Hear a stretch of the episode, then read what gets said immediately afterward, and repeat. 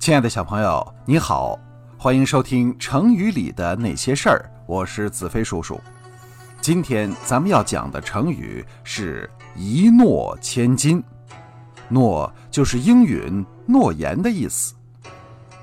在秦朝末年，楚地有个叫季布的人，这个人性情耿直，为人侠义好助。只要是他答应过的事儿，不论有多大的困难，他都会想方设法的替人办到，所以很受大家的尊敬。当时楚汉相争，就是刘邦和项羽啊争夺天下的时候，季布呢是项羽的老乡，也是他的部下。他曾经几次献计，让刘邦的军队啊吃了好几个大败仗。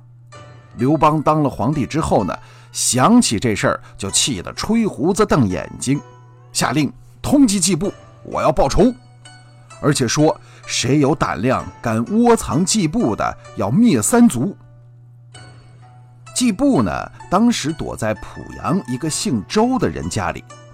周家的人说了，当今大汉天子要悬赏捉你，这可是非同小可。现在是挨家挨户的搜查，很快。就要到我家来了，将军呐，如果您能够听从我的安排，也许还有一线生机；如果不能，得我干脆自杀，反正被发现了，我也活不成。季布一听，你为了救我，我肯定会听你的吩咐。于是周家就把季布的头发剃掉，用铁箍勒住他的脖子。然后给他换上粗布衣服，把他放在运货的大车里，跟周家的几十个奴隶一起卖给了鲁地的望族朱家。当时啊，剃掉头发那可是大事儿，只有失去了人身自由和尊严的奴隶才会被剃掉头发，所以来搜查的人对这一群奴隶也没有怀疑，轻易的就给放过了。季布顺利地被送到了朱家，因为有周家的人事先交代过了，朱家是心知肚明，就让季布呢先去田里干活，就是为了掩人耳目。然后啊，朱家的族长就去了洛阳，他去干嘛呀？他去找汝阴侯夏侯婴说情。这个夏侯婴是汉高祖刘邦的发小。俩人啊，从小一起长大的。后来刘邦当了亭长，有一次呢，两个人互相打闹开玩笑，刘邦误伤了夏侯婴，被别人呢就给告到了官府。当时刘邦啊，身为亭长，也是公务员呢，伤了人是要从严判刑的。那么刘邦呢就被关了一年多，还让人家抽了几百鞭子。最终啊，还是夏侯婴。自己去证明说刘邦呢只是误伤，不是故意的，请从轻发落，这才使得刘邦免除了更严重的罪责。后来夏侯婴跟着刘邦打天下，立下了汗马功劳，所以刘邦是很给夏侯婴面子的。朱家的族长跟夏侯婴也有交情，所以就去托这个人情。夏侯婴看朱家的族长来了，很高兴。把他留下来住几天，两个人呢每天喝喝酒，聊聊天很高兴。朱家的族长就找了个机会对夏侯婴说：“季布犯了什么大罪呀？这皇上怎么追他追得这么急？”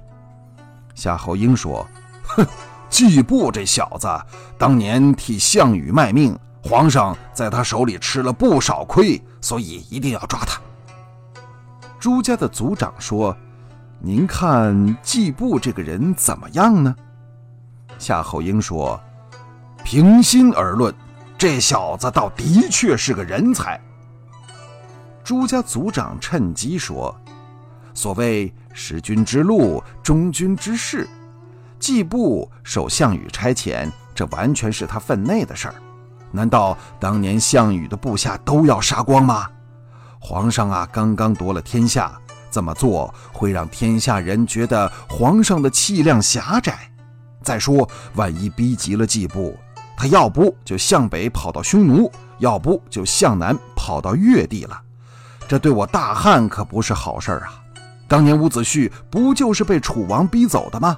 后来杀回楚国，连楚平王的尸体都给刨出来抽了三百鞭子。您呐，应该找机会向皇上说明，不要再捉拿季布了。汝阴侯夏侯婴一听这话，明白了，原来你是替季布来说情的。甭问，季布一定藏在你这儿。但他也觉得朱家族长说的话有道理，于是就答应了下来。后来真的找机会在刘邦面前替季布说情。刘邦那时候啊，火气也消了，于是就赦免了季布，还任命他做了官儿。季布呢有个同乡，这个人叫曹秋生，他特别喜欢结交那些个有权有势的官员，借此炫耀和抬高自己。一发朋友圈都是什么王爷、侯爷、大官特别有面子。他听说呢，季布做了大官就马上去见季布。季布呢是一向看不起曹秋生的，听说他要来，就拉着一张脸准备羞辱他一番，让他下不来台。谁知曹秋生一进厅堂，他不管季布的脸色有多难看，说的话有多难听。他就是厚着脸皮，对季布又是鞠躬又是作揖，非跟季布拉家常，主要就是吹捧。哎呀，我听到楚地到处流传着“得黄金千两，不如得季布一诺”这样的话，您的好名声真是受天下人尊敬啊！我是您的同乡，我要到处去宣扬您的好名声。这也是我今天来见您的主要目的。季布听了曹秋生的这番马屁，心里顿时高兴起来，不但没赶走他，还留他住了几个月，作为贵宾招待。临走送了一笔厚礼。后来呢，曹秋生还真是替季布到处宣传，季布说话算数、一诺千金的名声也就越来越大了。